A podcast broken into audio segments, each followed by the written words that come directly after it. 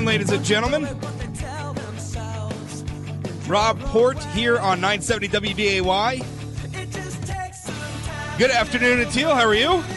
Doing pretty good today. We're on the uh, the downhill slide into the weekend. Yes, sir, we are. Just I today feel and like I need a tomorrow weekend. go. I've been feeling like I need a weekend after this week. it's going to be a good weekend, too. I mean, they're talking Talking temps in nice the weather. Yeah, temps in the 70s down here for Saturday. It's going to be great. It's gonna be good. Yeah, up near uh, same same for up here. So looking forward to that. Uh, I'm gonna talk a little bit about a bunch of different stuff today. Uh, we have open phones the entire program, no guests. If you want to join in, we could talk about whatever the heck you want to talk about, or we could talk about what I'm talking about. 701 293 9000 888 970 9329 is the toll free number. Uh, you can e- email me as well, talk at WDAY.com, or tweet me at Rob Port. Uh, so over in Washington D.C., we've got drama unfolding over the over the um, Supreme Court appointment of uh, Donald Trump's appointment to the Supreme Court, um, and it's all about the filibuster.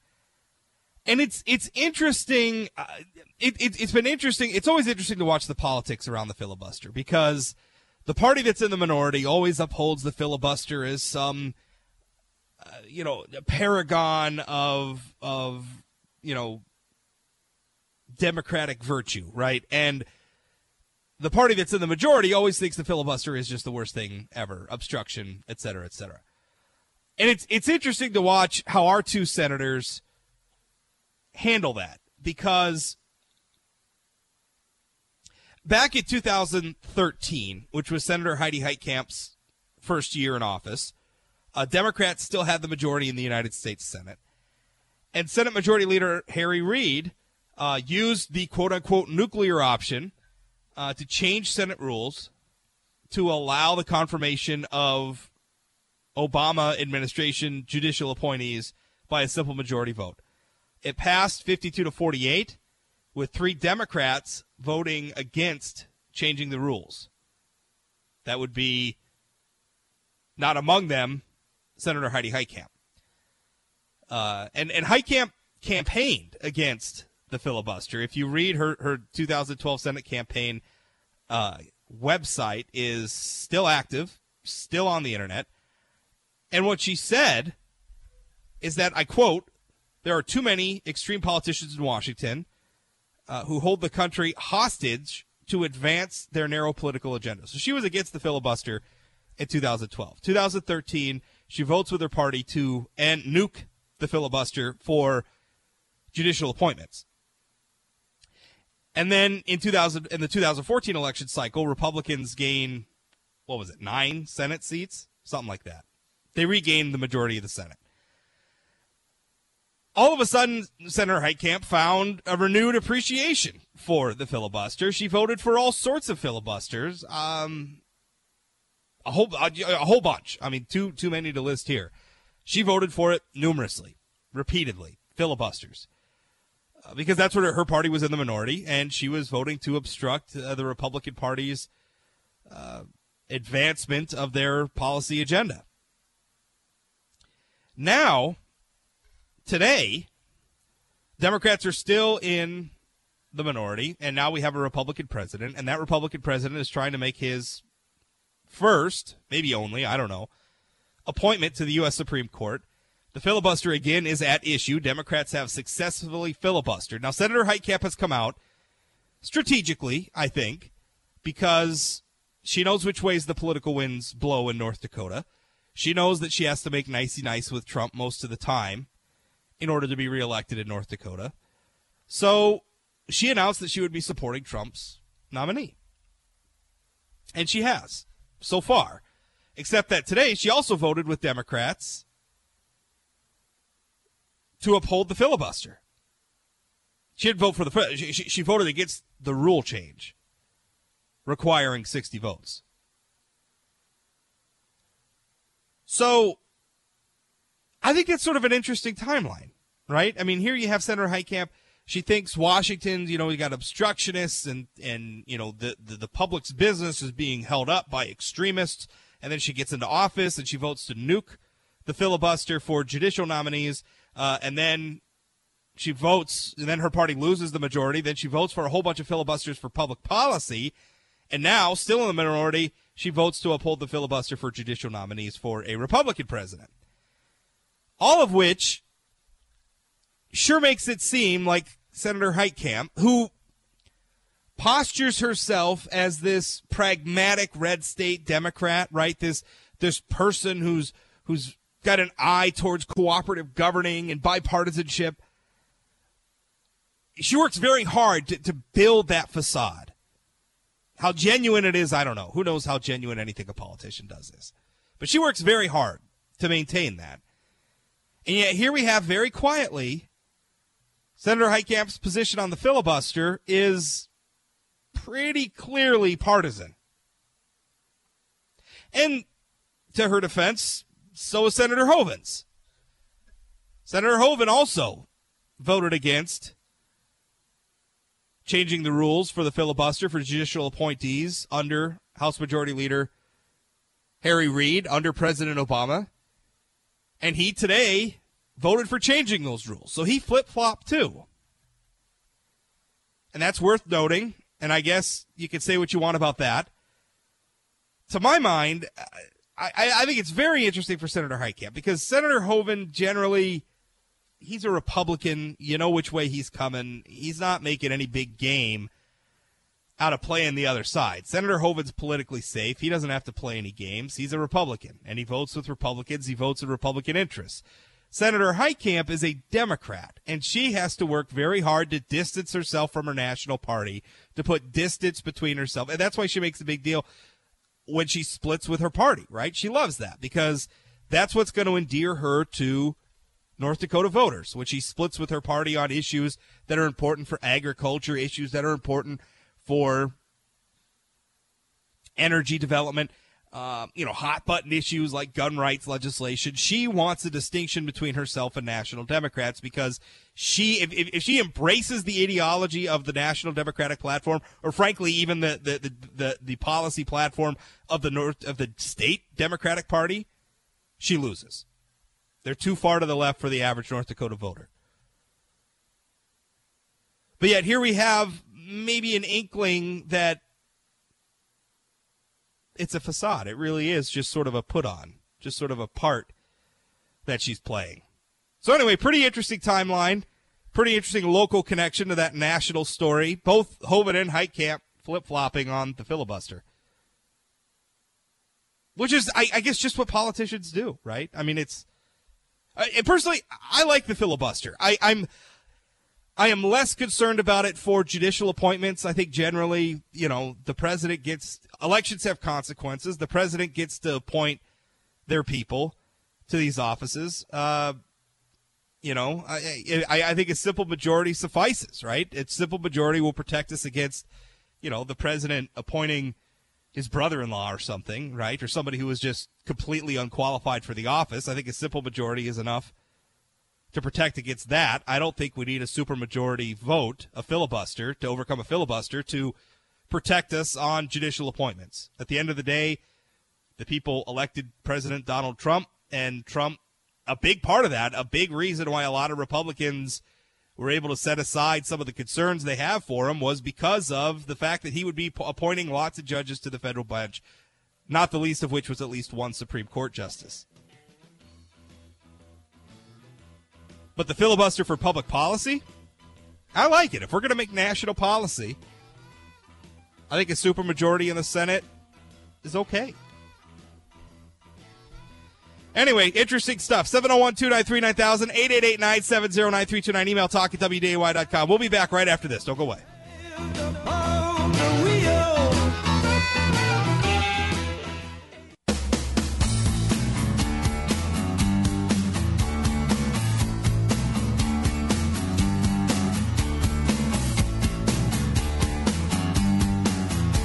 Welcome back. Rob Port on 970 WDAY. Call in 701 293 9000 888 970 9329. Email talk at WDAY.com or tweet me at Rob Port.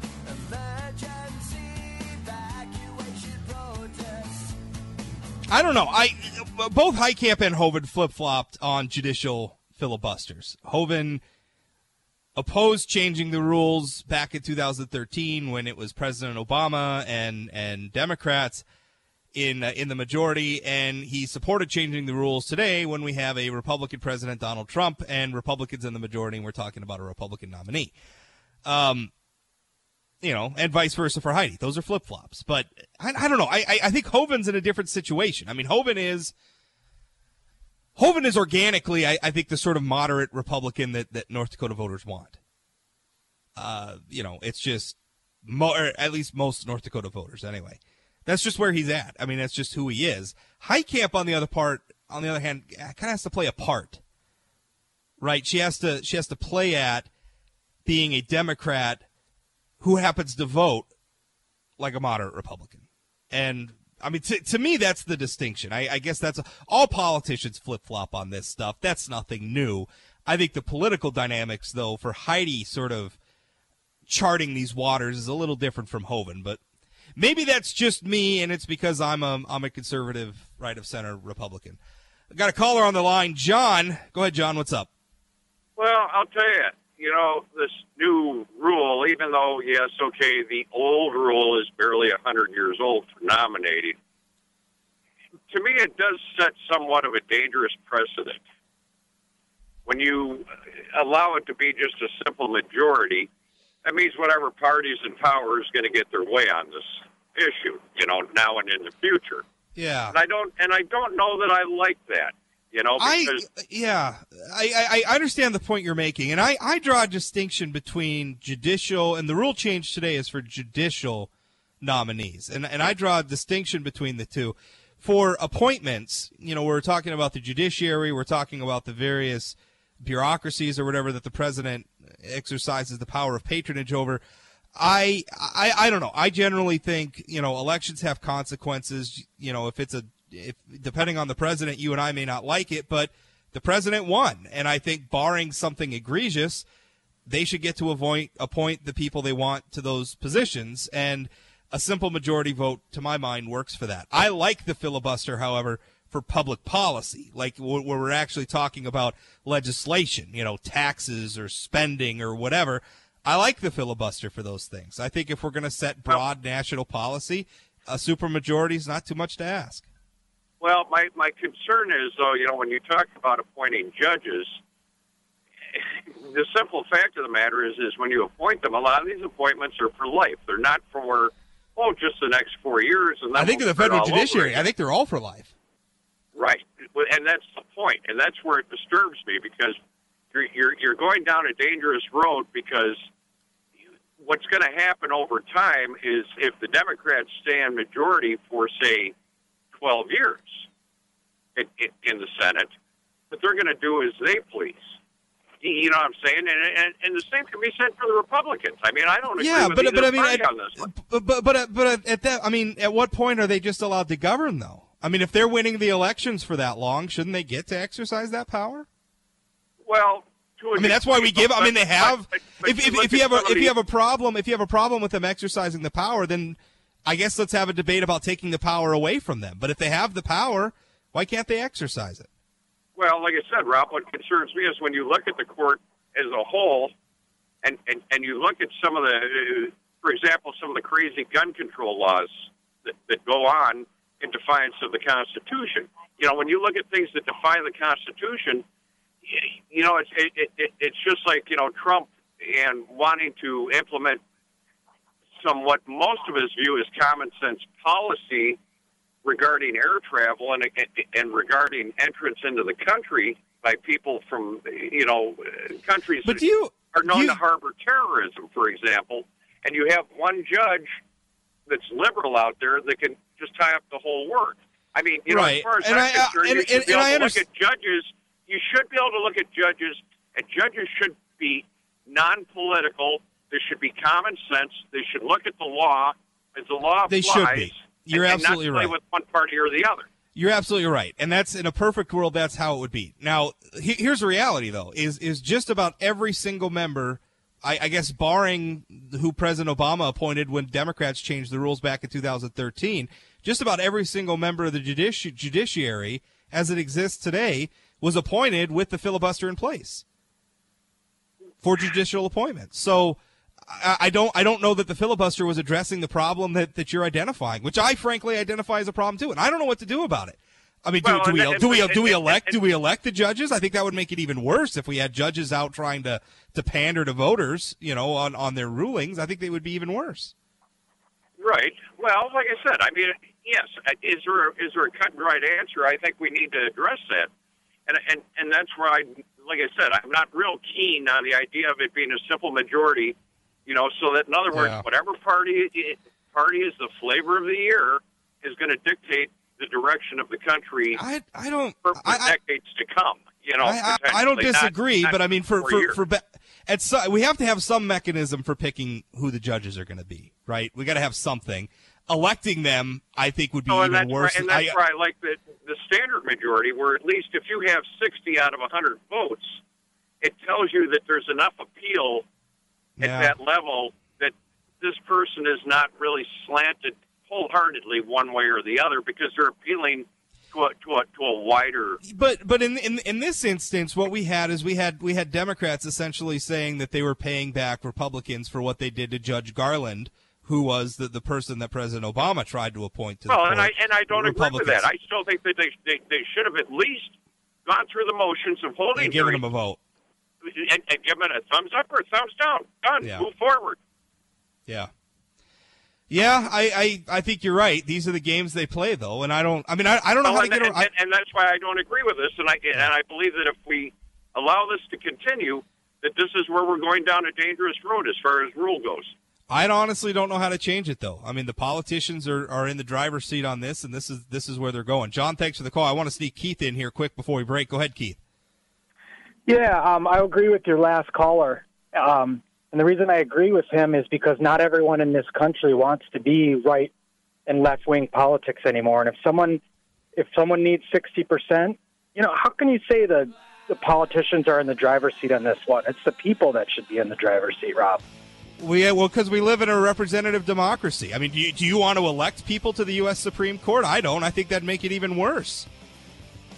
Subjecting the Yeah. subjecting the Supreme Court justices to the. Uh, if you want to hold on, Keith, we gotta we gotta go to a break. If you want to hold on, we could talk about it more after the break. But I gotta uh, I gotta go to a break.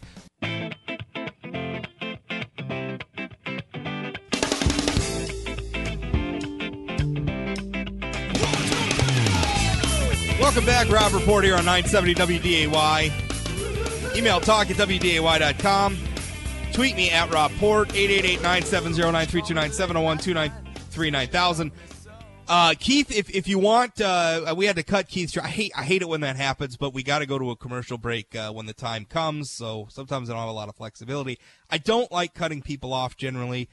Uh, so Keith, if you want to call back in, we can certainly uh, finish our discussion. The point he was trying to make, Natil, is that you know I, I said the politicians are in the driver's seat for these these appointments, and they are. I mean, Trump's a politician; he makes the nomination. Uh, the Senate's full of politicians. They, you know, they govern the procedure for for confirmation. Um, and I don't know what the alternative is to that. Uh, you know, because if we put the people in dr- the driver's seat, I guess that means electing people to the U.S. Supreme Court, and I really don't want as as political as, as the existing process is, Natil, I don't want I don't want like national campaigns for Supreme Court. That's going to turn into a, a circus. Yeah, I- that's not the way to handle to handle the uh, nominations for our judicial system. I I don't think. Well, not I mean because the judges are going to be politicians too, right? I mean because well, because what are they going to campaign on, right? They're going to have to talk about how they would apply their judicial philosophy, and they would have to, I guess, answer hypothet. I mean that's what the voters are going to expect. Yeah, and the They'd last have to answer thing- hypotheticals about cases involving abortion and guns and, and everything else under the sun. And, and is that what we want? You know, they're going to be out there making campaign promises. I'll never, I'll never, you know, support uh, the the over, the, you know, limiting abortion rights or whatever it is. I mean, that's what you want judges. That's not what I want judges doing. It's a bad idea. Although here in North Dakota, our our state Supreme Court justices campaign. Um, they typically do so under you know pretty uh, some pretty you know strict judicial guidelines, but they get elected. Our district court judges generally get elected. Um, I so I don't know.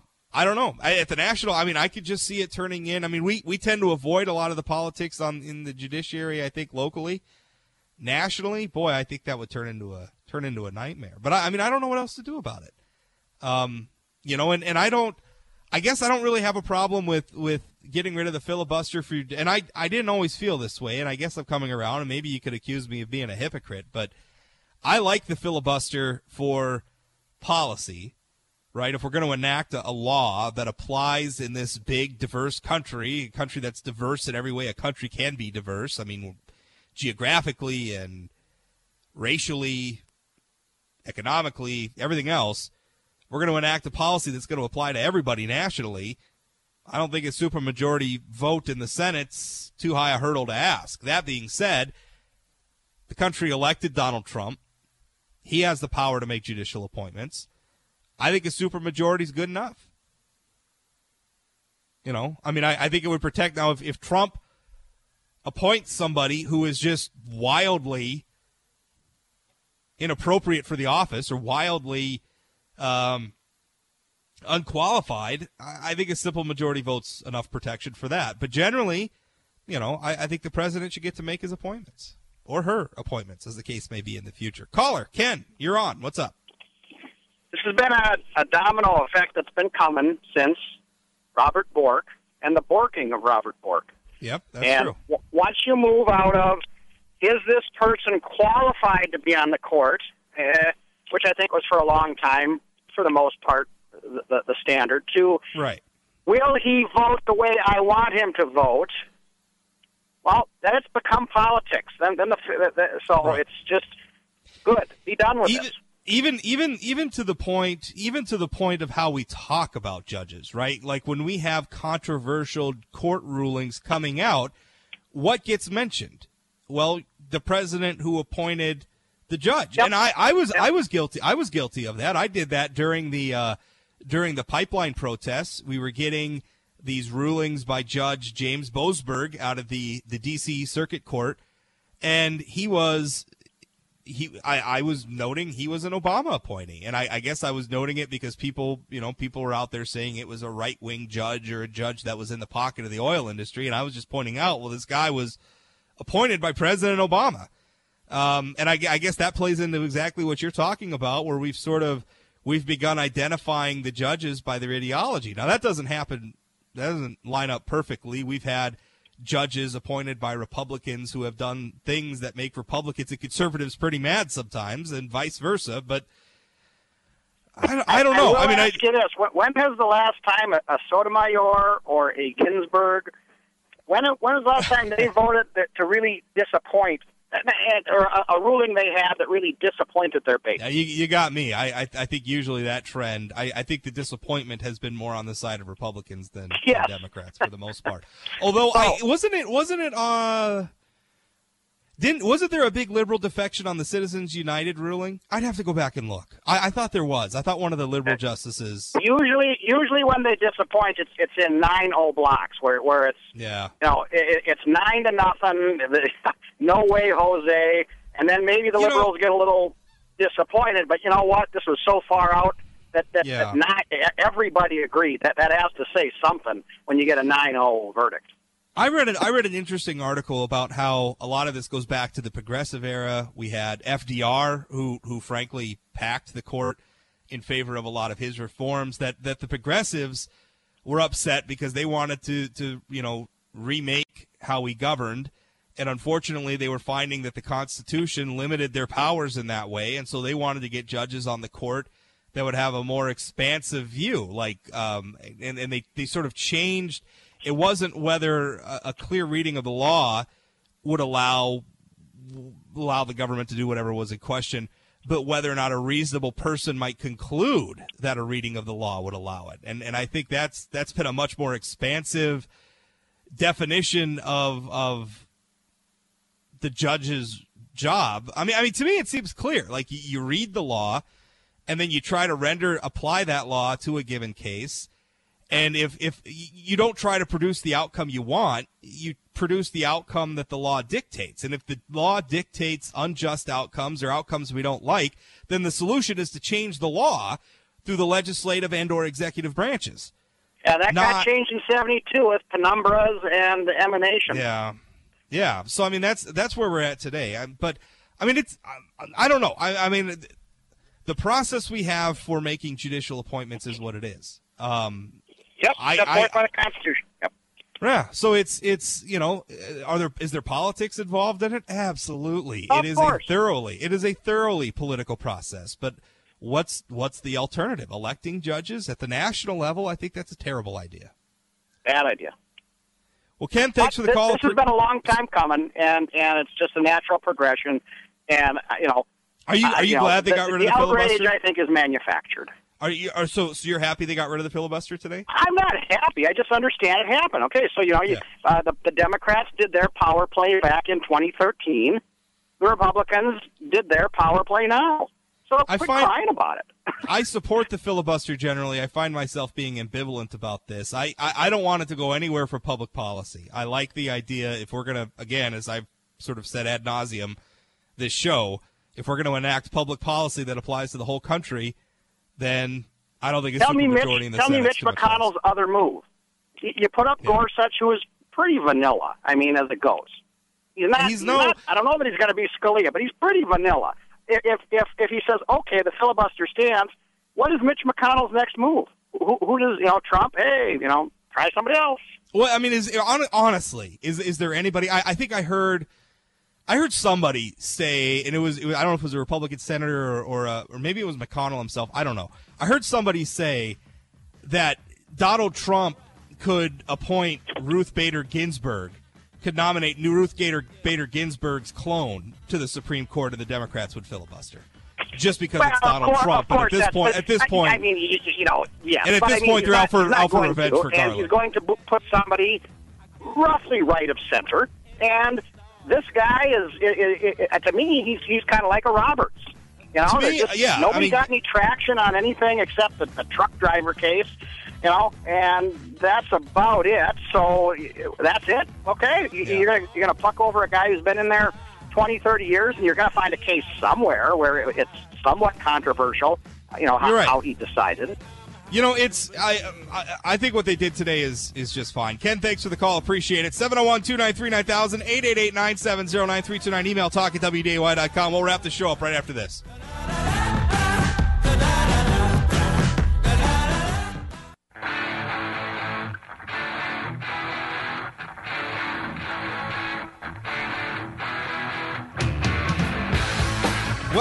Rob Port here on 970 WDAY. Email talk at WDAY.com. 701-293-9000, 888-970-9329. Those are your toll-free numbers. Or one of them's toll-free anyway. Tweet me at Rob Port. Uh, coming up uh, tomorrow on the show, Governor Doug Burgum is going to be on. Uh, a lot going on down at the legislature. Uh, we don't. They don't have a lot of time left. If, in fact, I, I think, I think they got to be done next week if they want to hit. You know, they, talked about the legislature's constrained to 80 days every two years by the state constitution. If they want to hit, they wanted to be done by 70 days, leaving themselves 10 days if, you know, they would need to come back into session for whatever without having the governor call them back into session. Uh, they wanted to leave 10 days, so that would mean they'd have to be done next week. Whether or not they're going to hit that at this point, I don't know. Uh, but anyway, Governor Burgum's going to be on. We got a lot to talk to him about. Also coming up Monday, Kathy Neset, president of the State Board of Higher Education, is going to be on. And, you know, we have higher ed has had a lot of cuts this legislative session. Uh, there's been some controversy over the women's hockey program, controversy over this nursing school, which I'll talk about a little bit here in a moment. Uh, so we'll talk with her about that. We have faculty, by the way, saying that the Board of Higher Education is not representing them, not standing up for higher ed. So we'll talk with her about all that on Monday. Um, this nursing school thing, I think, is pretty interesting. I, I got a Po- we talked about it yesterday. It's the uh, Sanford School NDSU president Bresciani back in 2014 uh, entered into a deal with Sanford that was approved by the State Board of Higher Education to have NDSU take over the school. It's a sweetheart deal. The school operates at about a million dollar annual loss.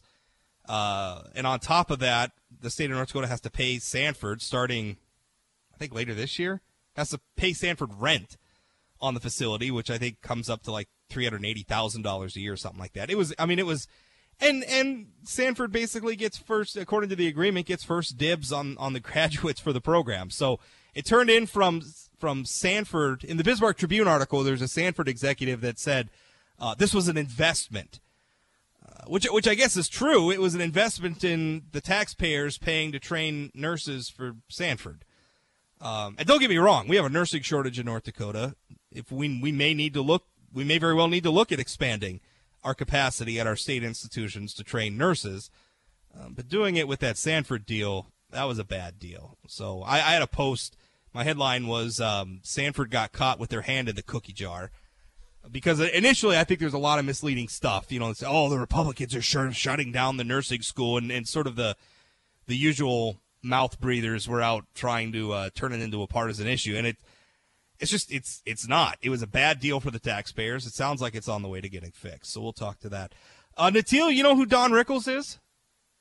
I have no idea. Don Rickles was a legendary comedian. He was part of sort of the Oh, uh, Frank Sinatra, Dean Martin, that crowd. Um, you should look. There are YouTube videos of him roasting President Ronald Reagan.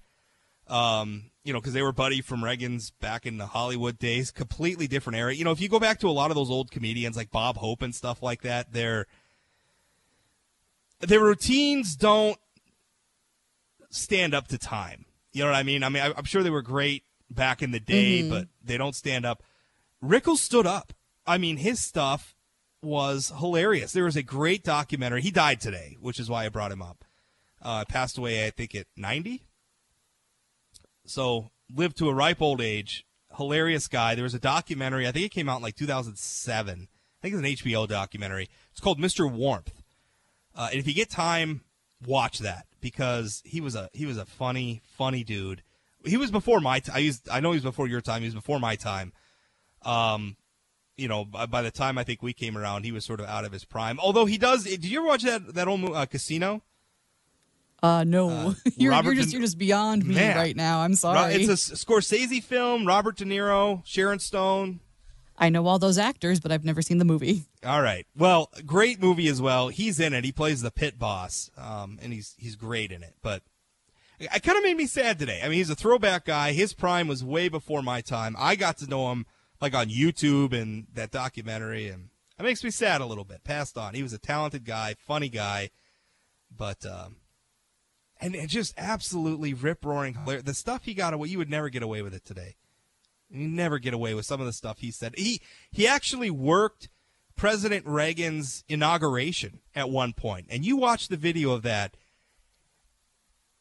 and you wonder how anything like that could ever happen at a political event today. It just couldn't. It just couldn't. 701 293 9000. You want to get on the last couple minutes? 888 970 9329. Email talk at WDAY.com. You know, there aren't a lot of comedians, I guess, that I, I follow today. I, I think they're comedic actors, you know, that I like watching them on television or on movies, but I don't really sit down and just watch like stand up. Yeah, the only time I really do that is if I'm watching Netflix. There's some Netflix has a lot of like stand up specials. Mhm, and I enjoy watching those. Yeah.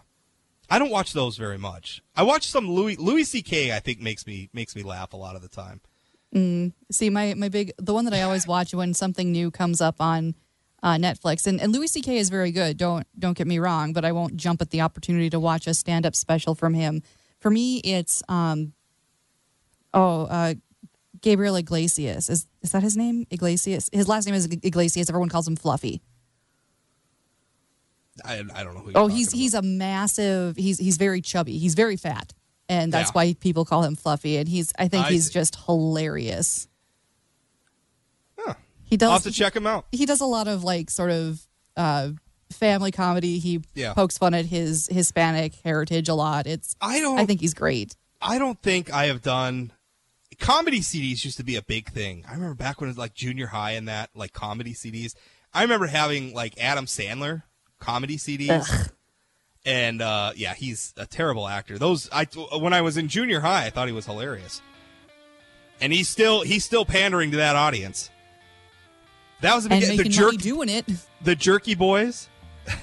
oh my lord, those were the days. You ever listen to the Jerky Boys, Natil? No, sir. Man, You missed out. Not really. They're probably not funny anymore. Hey, that's it for the Rob Report. Jay Thomas coming up next. Doug, Governor Doug Burgum on my show tomorrow. You can always catch me here 1 to 2 p.m. Monday through Friday, 24 hours a day, 7 days a week at SayAnythingBlog.com. Thanks for listening. We'll talk again.